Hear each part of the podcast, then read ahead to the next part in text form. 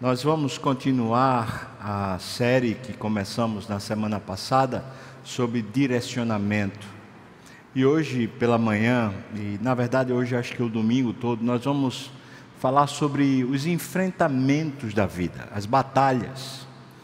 E tem um texto que tem sido para mim muito precioso durante esse período de pandemia. Eu sempre volto para ele, é um texto de uma história do rei Josafá, Josafá foi um rei de Judá. E hoje eu queria usar uma história dele com esse tema, não é? Direcionamento, um direcionamento de Deus quando o inimigo quer nos destruir.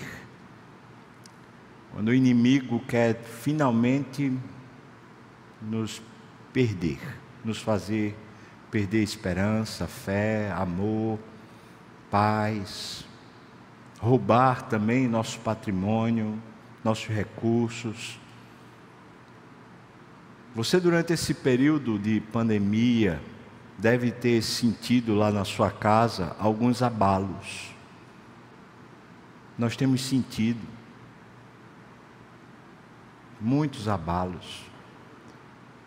Algum relacionamento lá, talvez marido e esposa, ficou difícil pelo menos durante um período. Os filhos, talvez tenha ficado difícil, alguma coisa lá ficou fora do lugar. Respeito de horário, né? Talvez os filhos não respeitaram horários. A questão financeira, né? Acho que pegou para pelo menos 90% de nós, questão financeira. E quando não pegou diretamente na gente, pegou talvez num parente, num amigo e a gente sentiu junto. Talvez a gente teve que desembolsar alguma coisa também.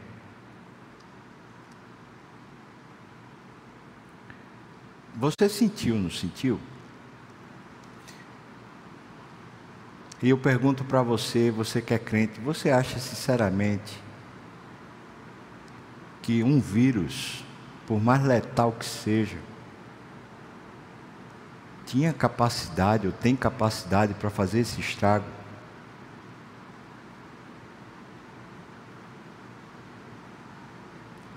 A resposta é não. A gente está lidando sim com uma luta invisível mas certamente não é contra um vírus. É contra principados e potestades, contra o inimigo que quer nos destruir. Então eu quero seguir aqui observando a história de Josafá. Queria ver com você que Josafá tem essa, esse episódio onde o inimigo ataca ele com ferocidade depois dele dar um tropeço grande na vida, às vezes uma brecha que a gente dá, um, um tropeço, termina sendo a grande oportunidade para o inimigo nos tomar, né? ou pelo menos querer nos tomar, destruir o nosso casamento, às vezes destruir a nossa reputação, às vezes destruir a nossa alegria, às vezes destruir a nossa espiritualidade. A gente vinha bem caminhando com Deus, de repente, pá, azedou. Então eu queria caminhar com você na história de Josafá, por isso a gente vai seguir desde o capítulo, no, no, segundo livro das crônicas, desde o capítulo 17, a gente vai até o capítulo 20, essa história. A gente vai pegando alguns versículos para observar. Eu quero começar o sermão pensando aqui quem foi Josafá segundo as Escrituras. E o capítulo 17 de segundo livro das Crônicas mostra para a gente quem foi Josafá. Versículos 3 a 5 diz que era um homem que andava com Deus, por isso ele tinha uma espiritualidade sadia. Diz assim, versículos 3 a 5: O Senhor foi com Josafá porque andou, Josafá andou nos primeiros caminhos de Davi, seu pai, e não procurou os Baalins, ou seja, os postes ídolos, a idolatria daquela terra. Versículo 4. Antes Josafá procurou ao Deus de seu pai e andou nos seus mandamentos e não segundo as obras de Israel. Israel é o reino vizinho. E nessa época, o rei do, de Israel é Acabe. Josafá é o rei de Judá, né? o reino do, do sul. Então, versículo 5: O Senhor confirmou o reino nas suas mãos e todo Judá deu presentes a Josafá, o qual teve riquezas e glória em abundância. Versículos 1 e 2 fala que Josafá mantinha os limites contra o mal. Primeiro, ele andava com Deus. Segundo, ele mantinha os limites contra o mal. Veja, versículos 1 e 2 do capítulo 17 diz: Em lugar de Asa, que era o seu pai, né, reinou seu filho Josafá, que se fortificou contra Israel. Israel, nessa época, é um reino muito, muito mundano, muito secularizado, muito perdido. Veja só, Acabe foi o pior rei que Israel já teve. E a esposa de Acabe era uma bruxa chamada Jezabel. Quando estou falando bruxa, não estou falando de, daquele estereótipo, não. Eu estou falando daquela mulher que era cheia de mandinga, macumbeira, que vivia fazendo despachos e cheia de demônios. E Israel está sob esse controle. Então o texto diz assim: que ele pegou e fortificou as fronteiras contra Israel. Veja o versículo 2: Ele pôs tropas em todas as cidades fortificadas de Judá e estabeleceu guarnições na terra de Judá, como também nas cidades de Efraim, que Asa, seu pai, tinha tomado. Então, a fronteira com Israel ele fortificou, ou seja, ele mantinha os limites contra o mal. Você vai lembrar que Israel e Judá são povos né, vizinhos, herdeiros da mesma aliança, mas observe: Israel é uma péssima influência para os de Judá, porque porque está debaixo desse controle do diabo mesmo. Então ele mantinha a fronteira lá pá, bem fechada.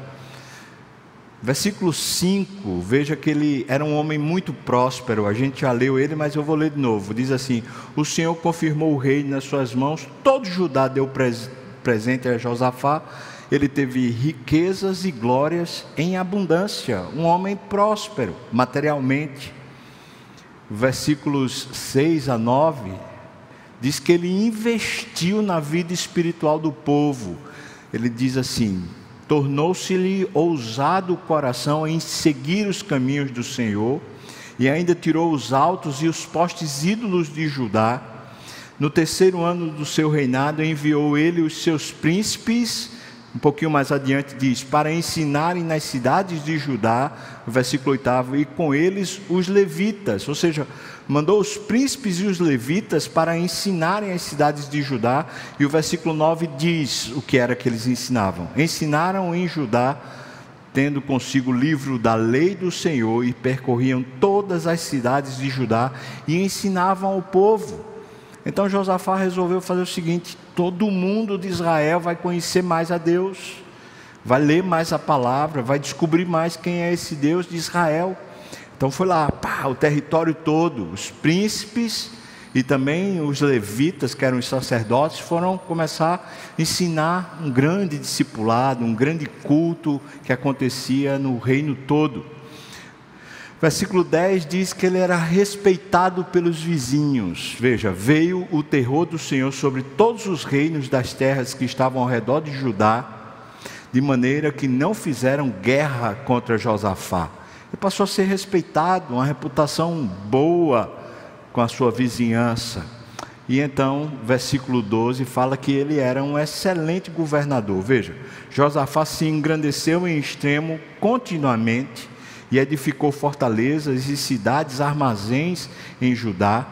Empreendeu muitas obras nas cidades de Judá e tinha em Jerusalém gente de guerra e homens valentes. Era um excelente governante.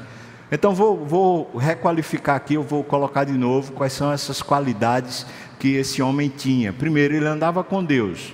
Segundo, ele mantinha os limites contra o mal. Terceiro, era um homem próspero materialmente. Quarto, ele investia na vida espiritual do seu povo. Quinto, ele era respeitado pelos vizinhos. Sexto, ele era um excelente governador.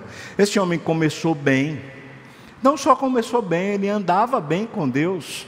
Mas aí veja, de repente ele recebe, no capítulo 19, se você quiser dar uma olhada, de repente ele recebe a visita de um profeta, o profeta chamado Jeú, que naquela época o profeta era chamado de vidente, né? Então ele recebe uma visita de um profeta que lhe avisa ou lhe admoesta dizendo que ele fez besteira. Veja lá, versículos 1 até o versículo 3, capítulo 19 do segundo livro das Crônicas. Josafá, rei de Judá, voltou para sua casa em paz para Jerusalém. O vidente Jeú, filho de Anani, saiu ao encontro do rei Josafá e lhe disse: Veja só, devias tu ajudar ao perverso e amar aqueles que aborrecem ao Senhor? Veja a pergunta. Você devia fazer isso? Por isso, duas coisas que ele fala aqui, né? Diz: ajudar ao perverso e amar os que aborrecem ao Senhor. Duas coisas. Por isso caiu sobre ti a ira da parte do Senhor. Então preste bem atenção, é uma advertência forte.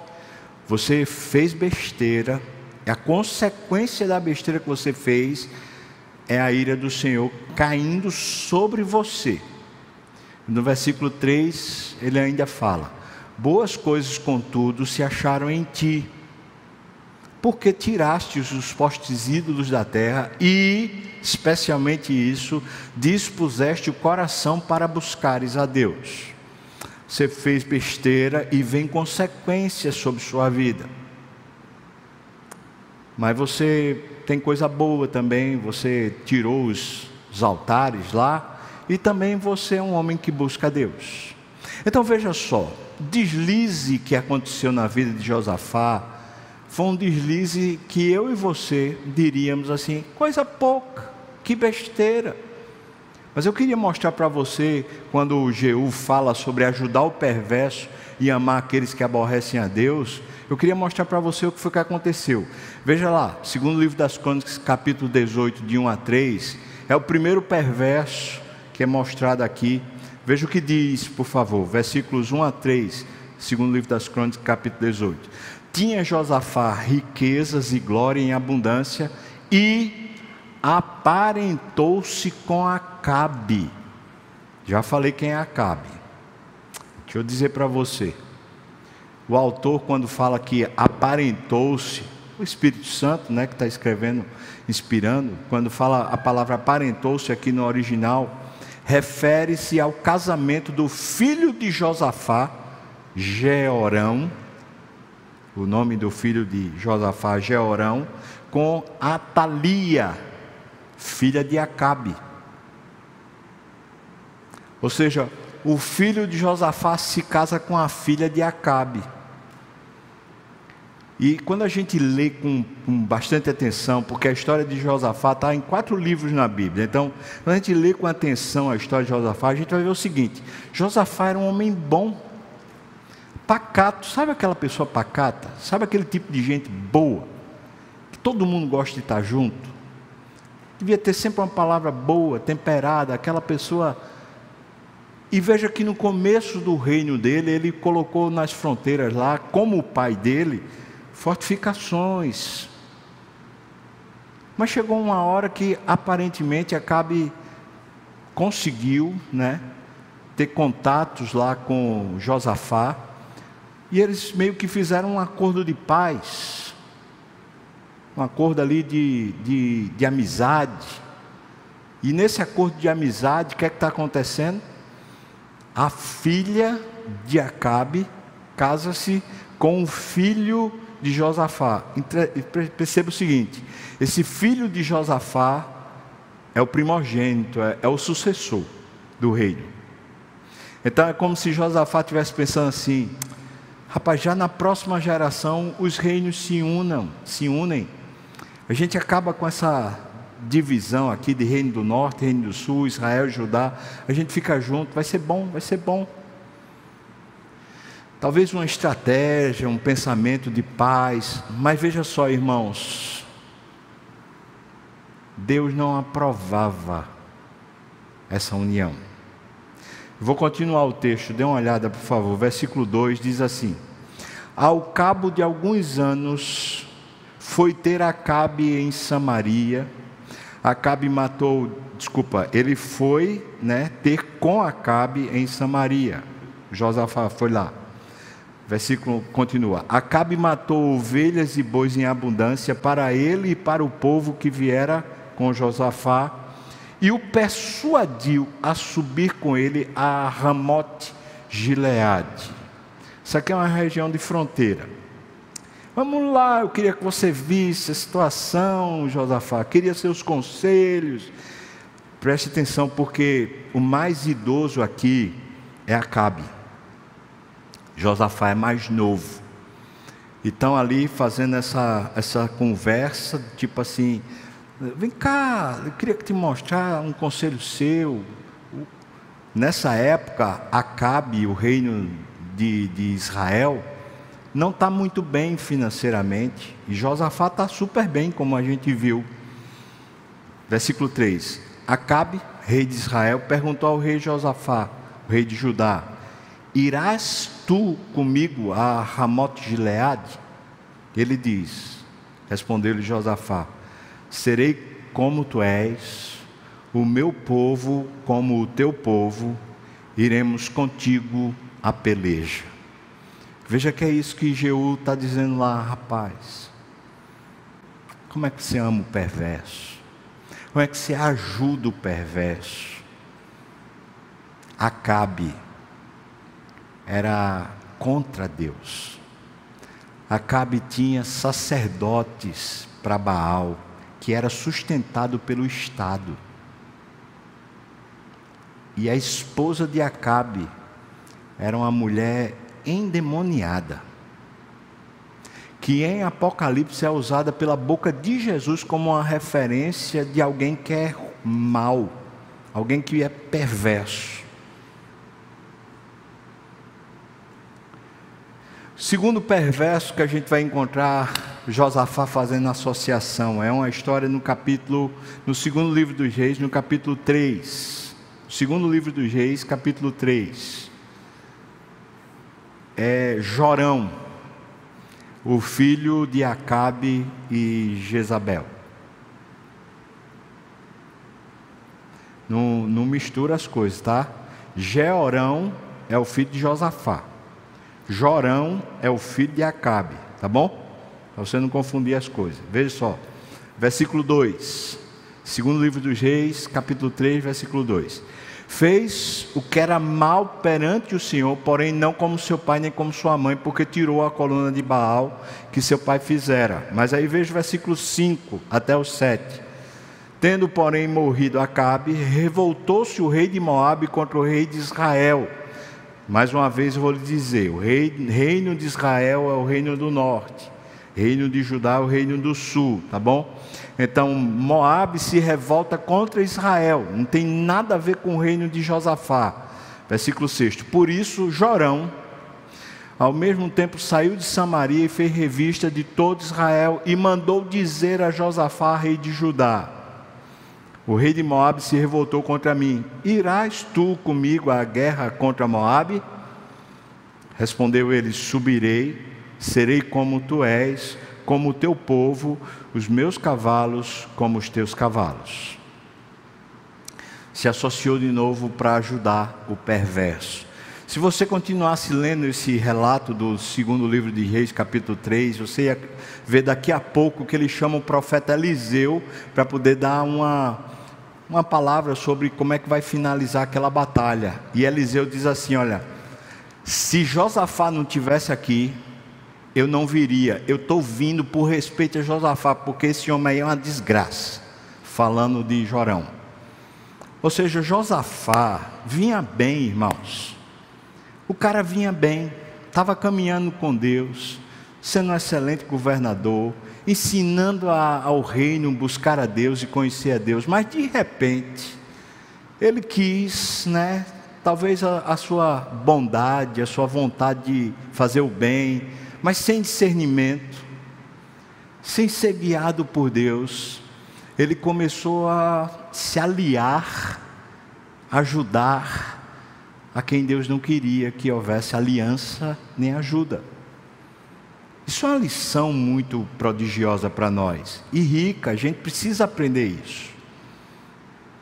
Os nossos recursos, sejam recursos materiais, sejam recursos espirituais, sejam recursos emocionais, inclusive nossa amizade, os nossos recursos têm que estar nas mãos de Deus. Amém, irmãos? Quem é que tem que usar os nossos recursos? A nossa bondade ou a bondade de Deus? A nossa maneira de perceber ou a maneira de Deus perceber? Pense aqui comigo o que é estava acontecendo. Josafá vinha sendo abençoado por Deus, caminhando com Deus, enquanto Acabe vinha debaixo da ira de Deus e do castigo de Deus. E agora, quem está querendo se colocar para abençoar Acabe quando Deus quer, na verdade, punir Acabe, é Josafá, então ele está entrando na, na linha de mira de Deus. É por isso que o vidente Jeú chega para ele e fala assim: Olha, você fez besteira. Você fez besteira. É aí que a gente entra na história de quando o inimigo quer destruir Josafá. Antes de ler o versículo, capítulo 20, tá? Você pode ir para primeiro livro das, segundo livro das Crônicas, capítulo 20, tá? Veja só, antes de eu ler, eu queria que você visse o seguinte, entendesse o seguinte.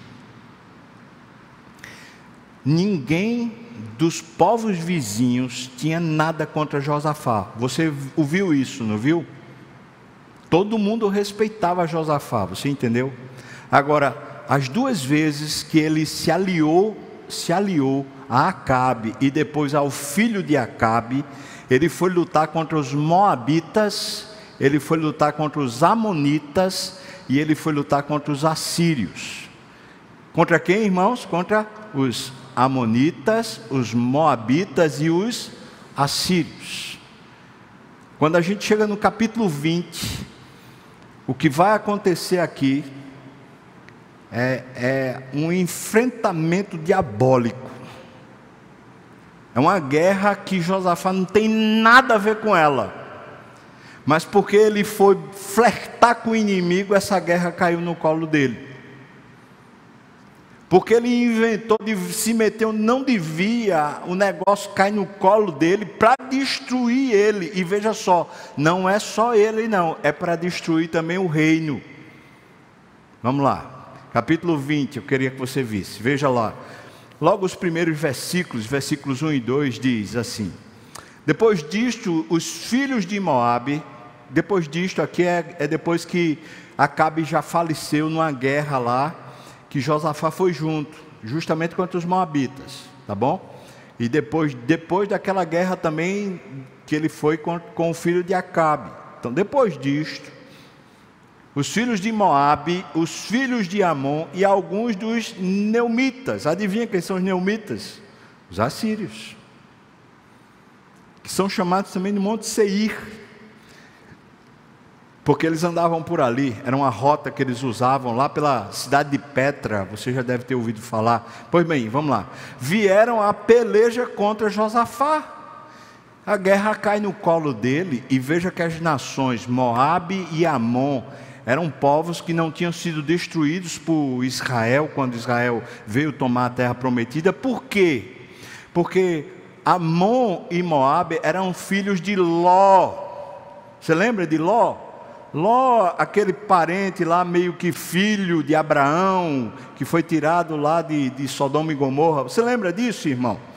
Pois bem, essas duas nações foram preservadas por amor a Abraão. Agora, essas duas nações que não têm nada com Deus, elas estão vindo contra Josafá. Veja que não é contra Israel, é contra Judá. Mas aqui diz com todas as letras, né? Vieram a peleja contra Josafá. É claro que é contra o reino, mas é contra a pessoa. Você entende o que eu estou falando, irmão? Veja que o inimigo aqui tem um alvo contra Josafá, versículo 2. Então vieram alguns que avisaram a Josafá, dizendo: Grande multidão vem contra ti, além do mar e da Síria. E eles já estão em Razazon Tamar, e aí eles explicam onde é que é isso. Em Gued. Sabe onde é que fica em Gued? Em Gued fica ali pertinho do Mar Morto. Sabe o que significa, irmão? Esse inimigo já entrou no território, já está dentro da casa. Esse inimigo que vem com a força gigante, veja que ele diz: grande multidão vem contra ti e já entrou na tua casa. É para destruir mesmo, é para amedrontar mesmo, é para poder fazer a gente fugir. Então, o que é que Josafá faz? Nos versículos 3, né? Versículos 3 e 4, a gente vai encontrar uma reação imediata. Ele vai buscar ao Senhor. Era um homem que buscava a Deus, lembra disso. E nessa hora que ele talvez pudesse pensar assim, veja se eu tenho razão. Ele pudesse pensar assim: o que é que eu fiz? Jeú me avisou que eu fiz besteira e por causa disso a ira de Deus está contra mim. Não foi assim, irmão? Então ele podia pensar: não adianta mais buscar Deus. Agora o castigo chegou, agora eu vou ser destruído. Aqui é que está o fundamento da nossa fé. É que Deus não é contra nós para nos destruir. Deus, quando está irado contra nós, quando Deus nos deixa, deixa que as, os nossos erros nos alcancem, é para nos abençoar e não para nos punir. E a grande e a maravilhosa lição que a gente aprende com Josafá é que ele podia pensar, isso é Deus me punindo e simplesmente abandonar, deixar para lá, ele vai buscar o Senhor. Crentes, homens e mulheres de Deus, mesmo quando estão debaixo da punição de Deus, o lugar onde é você recupera a sua vida é na presença de Deus. Não pode ser longe de Deus nunca, é buscando a Deus sempre. Então diz o versículo 3 e 4 diz: Veja, então, em primeiro lugar, Josafá teve medo e se pôs a buscar ao Senhor. Primeiro lugar, buscou o Senhor. Segundo lugar, apregoou jejum em todo Judá. Ele já tinha discipulado o povo de Judá. Agora ele diz: está na hora da gente buscar Deus. Vamos fazer jejum. Terceiro lugar, no versículo 4, diz aqui: Judá se congregou para pedir socorro ao Senhor. Ele congregou o povo. Vamos ficar junto. A gente agora vai adorar a Deus junto, congregar. É, naquele tempo era reunir para adorar. Vamos juntar para poder a gente fazer jejum junto e a gente buscar Deus junto. Congregou. Quarto lugar, no versículo ainda 4 diz: Também todas as cidades de Judá veio gente para buscar ao Senhor. Então ele formou uma unidade. O povo se uniu agora para buscar o Senhor. Então qual a solução? A solução é essa, é buscar a Deus. A partir daqui do versículo 5 até o versículo 12, o que, que a gente vai encontrar? A gente vai encontrar ele restaurando o coração. Porque quando o inimigo se levanta contra nós e a gente vê a morte diante da gente, a gente vê uma situação que a gente diz irrecuperável, mesmo quando a gente busca Deus, a gente precisa entender como é que o coração da gente recupera. Porque o coração da gente foi danificado. A nossa mente foi danificada. E há, um certo quê de desconfiança do tipo assim: é Deus que está me punindo. Então, como é que a gente recupera o coração? Veja aí, eu queria que você considerasse três coisas para recuperar o coração. Primeiro, no versículo 6 e 7, diz: Pôs-se Josafá em pé na congregação de Judá e de Jerusalém, na casa do Senhor, diante do pátio novo, e disse: ah, Senhor, Deus de nossos pais, porventura não és tu Deus nos céus? Não és tu que dominas sobre todos os reinos dos povos? Na tua mão está a força e o poder, e não há quem te possa resistir. Então, a primeira coisa para recuperar o coração é considere quem é o Senhor. Quem é esse Deus a quem você conhece, a quem que lhe salvou, que lhe amou, que fez um pacto com você? Considere a autoridade desse Deus quando o inimigo quer lhe destruir.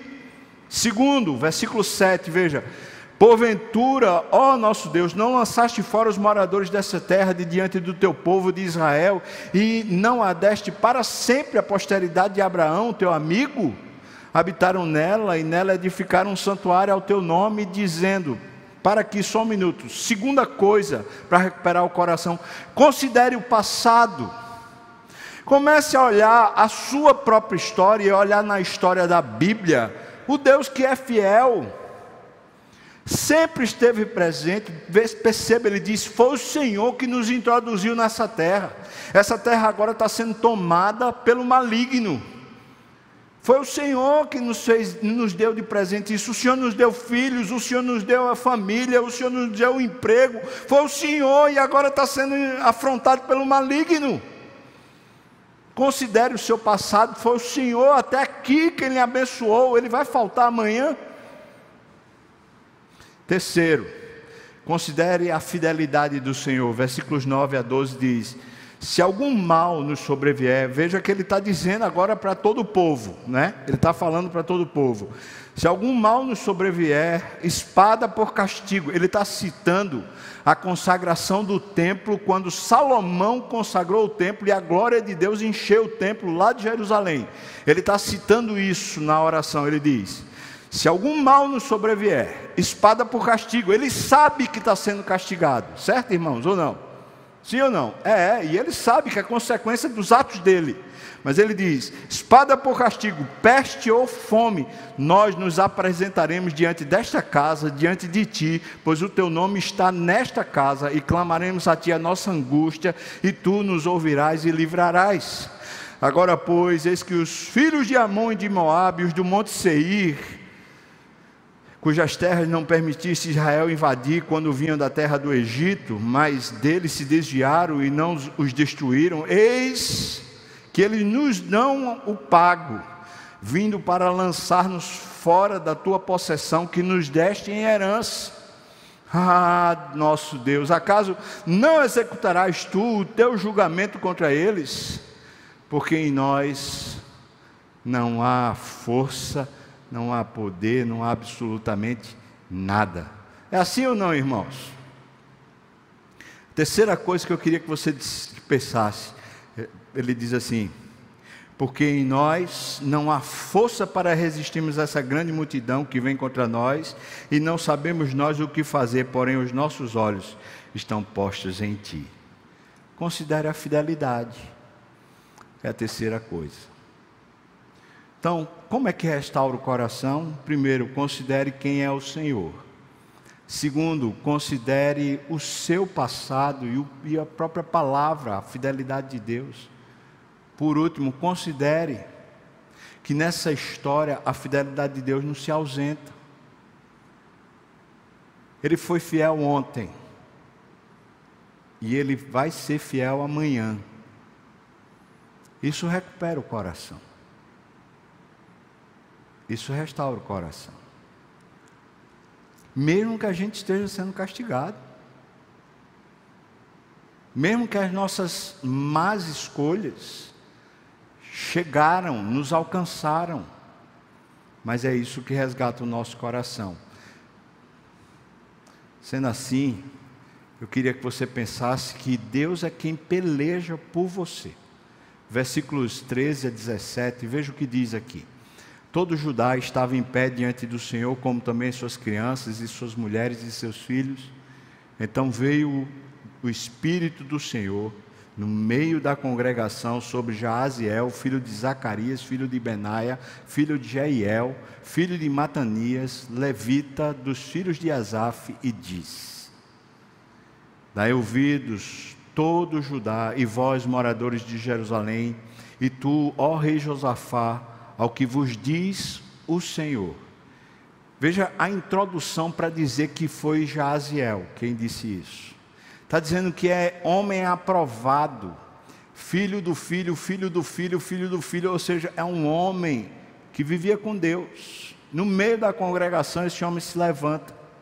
E quando ele se levanta, é cheio do Espírito do Senhor. Veja o que ele diz, então: Não temais, nem vos assusteis por causa desta grande multidão, pois a peleja não é vossa, mas é de Deus. Veja que era castigo de Deus, irmãos. Eu quero retomar isso, porque a coisa alcançou ele, o passado dele, aquilo que ele fez errado, alcançou ele. É castigo, mas veja que Deus é quem peleja. Depois de a gente recompor o coração, baseado, considerando quem é o nosso Deus, considerando o passado que Deus teve com a gente, considerando a fidelidade do Senhor, então preste atenção, está na hora de crer e como é que a gente crê? A gente crê sabendo que batalha que vier contra o inimigo, o inimigo querendo nos afrontar e nos destruir, a batalha que vier contra ele, a peleja é de Deus e não nossa. Foi Jesus que disse: em todas as coisas somos mais que vitoriosos.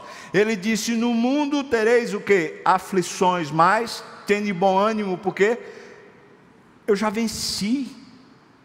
Você lembra quando Jesus fala a respeito disso? Ele diz assim: de repente numa casa tem um valente, mas aí vem um mais valente, e ele então domina aquele valente daquela casa, ele prende ele e finalmente aquela casa está livre. Então, irmãos, mesmo quando damos brechas, mesmo quando as consequências dos nossos erros nos alcançam, Creia, tem fidelidade e salvação suficiente de Deus por nós. E no meio dessa peleja, onde o inimigo chegou por causa dos nossos erros, pode ter certeza que Deus ainda é por você. É Deus que quer pelejar por você, por isso ele diz: Não temais, nem vos assusteis. Versículo 16: Amanhã descereis contra eles, eis que sobem pela ladeira de Ziz, encontrá-los-eis no fim do vale, de fronte do deserto de Jeruel. Neste encontro, mais uma vez ele fala: não tereis de pelejar, tomai posição, ficai parados e vede o salvamento que o Senhor vos dará, ó Judá, ó Jerusalém. Não temais, nem vos assusteis. Amanhã saíres ao encontro, porque o Senhor é convosco. Então Deus peleja por você mesmo que sejam seus erros que lhes alcançaram. Às vezes a gente crente tem uma mania de viver debaixo de culpa. E a gente não soluciona a culpa dizendo não foi nada demais. Quando a gente diz assim, não foi nada demais, a gente está maquiando. A gente soluciona a culpa buscando a Deus. Você entendeu, irmão? Porque quando a gente diz assim, não foi nada demais, não tem nada demais, a gente só está juntando mais ira contra nós, mais problema contra nós, mais brecha para o maligno chafurdar na nossa casa. Mas o que, é que a gente faz então? Faz isso. Vamos buscar a Deus, vamos jejuar, vamos crer. O Senhor quer lutar. Mas ele diz: vocês precisam observar o que Deus vai fazer. Não inventem de agir. Quarto ponto. Antes da vitória física, talvez a gente esteja exatamente nesse, nesse momento assim. Antes da gente ter uma vitória palpável, material, física, a gente precisa já celebrar, pela fé, a vitória espiritual. Nos versículos 18 a 24, a gente encontra isso. Veja. Veja como eles fazem. Logo no primeiro, versículo 18, diz: Então Josafá se prostrou com o rosto em terra, e todos os Judá e os moradores de Jerusalém também se prostraram perante o Senhor e o adoraram. Primeiro eles adoraram e Josafá se prostra, ele já começa a celebrar. Irmãos, o problema não está resolvido, não. O inimigo está vindo ainda, está dentro do território ainda, mas eles já começam a celebrar, porque eles tomam por certo que Deus vai pelejar por eles.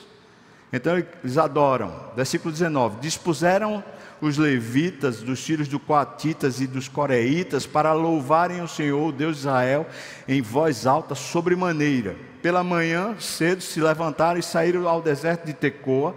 Ao saírem eles, pôs-se Josafá em pé e disse: Ouvi-me, ajudai, vós moradores de Jerusalém. Veja a segunda atitude dele. Crede no Senhor vosso Deus e estareis seguros, crede nos seus profetas e prosperareis.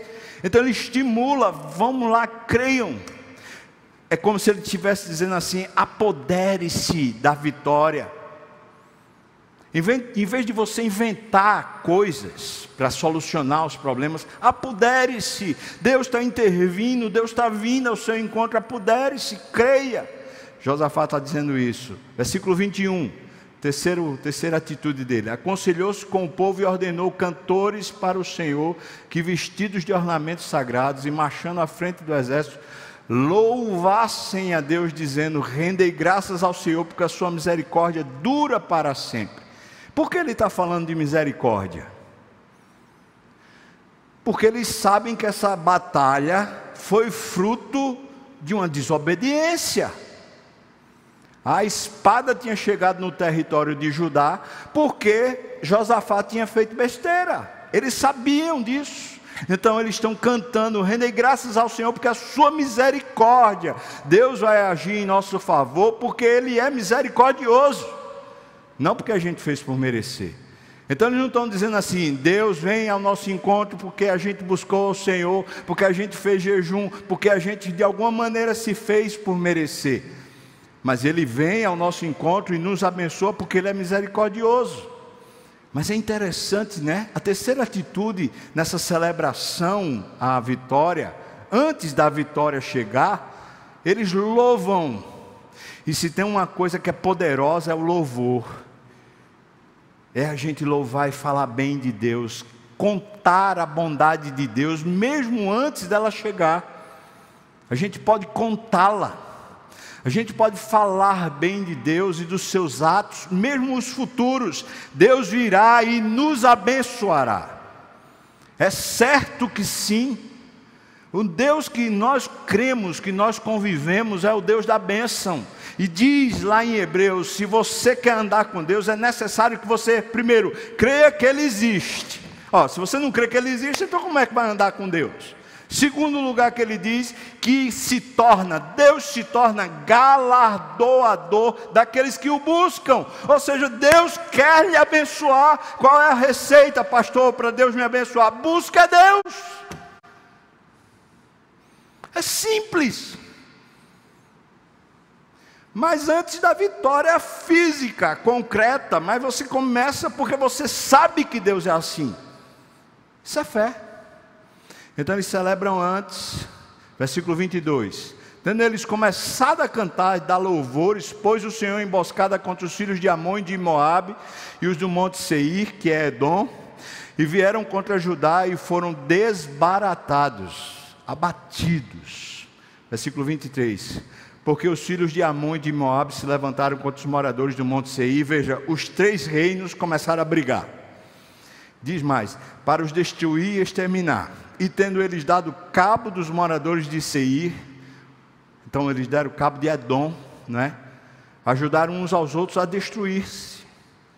Então os três reinos começaram a brigar entre si e Israel, melhor, Judá não está fazendo nada, está cantando, e ele está se destruindo. Versículo 24: Tendo Judá chegado ao alto que olha para o deserto, ele procurou ver a multidão, e eis que eram corpos mortos, que jaziam em terra sem nenhum sobrevivente. Estava resolvido. Mas eles celebraram antes da vitória física, material. Eles começaram a celebrar o Senhor. O último ponto, depois da vitória, agora a vitória física, concreta, chegou, finalmente a casa está em paz, finalmente existe recurso, finalmente as condições se restabeleceram. Depois da vitória, reconheçamos, irmãos, que a bênção veio dele. Não foi o nosso esforço, não foi a nossa integridade, não foi o quanto a gente foi espiritual, ah, minha sabedoria, meu discernimento. Ah, porque eu jejuei. Não, não bota para você essa glória, mas reconheça que essa bênção veio dele. Veja o que diz versículos 25 a 30, finalizando então esse sermão. Diz: Vieram Josafá e o seu povo para saquear os despojos e acharem dos cadáveres riqueza em abundância e objetos preciosos. Tomaram, para si mais do que eles podiam levar. E três dias saquearam o despojo, porque era muito. Bênção sobre bênção. Uma bênção material, está aqui. Versículo 26. Ao quarto dia, eles se ajuntaram no vale de onde? No vale de quê, irmão? Está lendo aí? Vale da bênção, onde louvaram o Senhor. Por isso chamaram aquele lugar Vale de Bênção, até o dia de hoje. Então voltaram todos os homens de Judá e de Jerusalém e Josafá à frente deles e tornaram para Jerusalém com alegria, porque o Senhor os alegrara com a vitória sobre seus inimigos. Vieram para Jerusalém com alaúdes, harpas e trombetas para a casa do Senhor.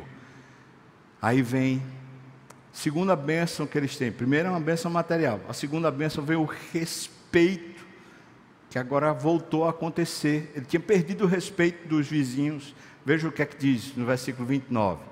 Veio da parte do Senhor, de Deus, o terror sobre todos os reinos daquelas terras, quando ouviram que o Senhor havia pelejado contra os inimigos de Israel. A terceira bênção veio paz. Veio paz. Veja o versículo 30. Assim, o reino de Josafá teve paz, porque Deus lhe dera repouso por todos os lados. A vitória foi completa. O território foi restaurado a harmonia, a vida dentro de casa se refez, a reputação foi restaurada, respeito, paz.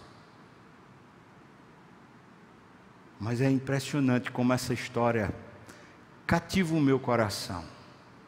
Porque quem de nós está livre de ver os seus erros do passado no, lhe alcançar no presente? E quando a gente vê os problemas se somando, muitas vezes a gente fica apenas tentando resolver os problemas. E a gente fica pilhado na agonia. Veja que esse texto parece mostrar para a gente um direcionamento se você entende que está passando por lutas por causa de decisões erradas, de formas erradas, até por causa de impiedade, desobedeceu a Deus, fez alguma coisa que não devia, agiu até mesmo desrespeitando a palavra, não é dando jeitos que você soluciona a sua vida, não é, ah, não, mas eu preciso, ah, não, para com isso. Porque se trata de uma questão espiritual, não se trata de uma questão simplesmente organizacional. Como é que a gente restaura a vida? Como? A gente restaura a vida começando a buscar ao Senhor de volta. Quando a gente buscar o Senhor de volta, preste atenção que seu coração precisa primeiro ser restaurado a sua confiança nele. Então, comece a considerar, enquanto você busca a Deus, na palavra, na oração, comece a considerar quem é esse Deus, a sua fidelidade, como ele agiu com você no passado e até hoje. Depois disso, à medida que seu coração se restaura, à medida que você começa a crer de novo na bondade de Deus, na misericórdia de Deus, na fidelidade de Deus, quando você começa a crer de novo no pacto, na aliança de um Deus que quer lhe abençoar, então comece a louvar, fale bem de Deus, celebre a vitória de Cristo na sua vida, tome posse disso. E quando finalmente na história, no tempo lá, começar a acontecer, talvez uma paz no relacionamento marido e mulher, talvez uma paz, harmonia entre pais e filhos, talvez uma, uma, um novo momento financeiro dentro de casa, não sei, mas quando as coisas começarem a se reestabelecer, não olha para trás e diz assim: rapaz, eu tomei decisão certa, tá vendo? Foi ali. Ou então, mesmo quando a gente usa a nossa espiritualidade, a gente fala assim: é porque eu, eu me arrependi, é porque eu fui bonzinho, é porque eu fui justo, é porque eu, eu fiz isso, eu fiz aquilo. Não! Reporta para Deus. Cria lá na sua história um vale de bênção. E diga para Deus assim: foi o Senhor o Senhor foi misericordioso, sabe? Deus transforma todas as nossas lutas em bênçãos, todas.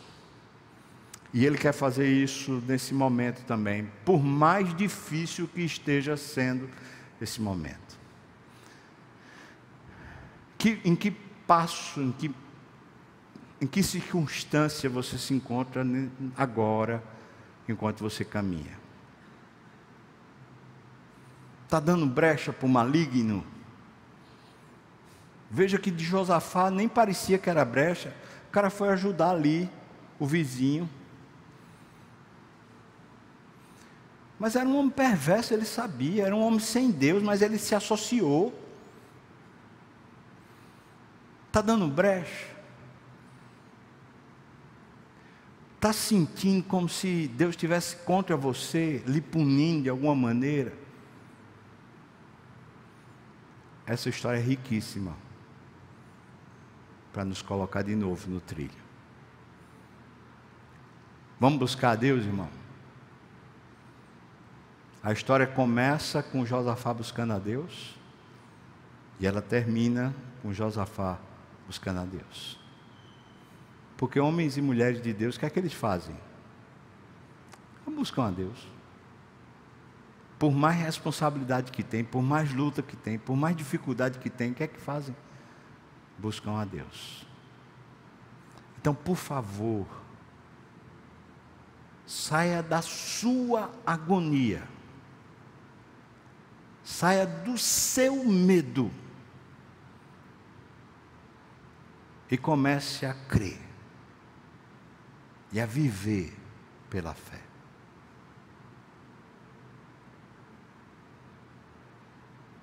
Vamos orar? Vamos ficar de pé, o pessoal louvor pode vir. Ficar de pé, vou orar, impetrar a bênção. É bom demais a gente estar junto. Eu gosto. Muito bom, muito bom rever meus irmãos amados, irmãs amadas também. É bom demais. Senhor, obrigado pela palavra viva. Viva uma palavra que tem poder para nos restaurar. Senhor, nos, nos ajuda a tomar posse dessa salvação. Ajuda-nos, Senhor, a sermos firmes, persistentes, perseverantes em te buscar, a termos atitudes como essa, jejum, quebrantamento, buscar ao Senhor, de verdade, Deus não nos deixa, Senhor Deus, ficarmos à mercê das culpas do passado ou à mercê das invasões do inimigo, Senhor. Que o Senhor nos ajude a crescermos e a crermos. Te peço no nome de Jesus. Que a graça do nosso Senhor e Salvador Jesus Cristo, que o amor de Deus, o nosso querido e amado Pai, comunhão, consolo, a bênção, o poder o avivamento do Espírito venha sobre nós, o povo do Senhor, não só aqui e agora, mas até quando o Senhor voltar e nos tomar para si. Aleluia. Amém. Amém, irmãos. Louvado seja Deus. Deus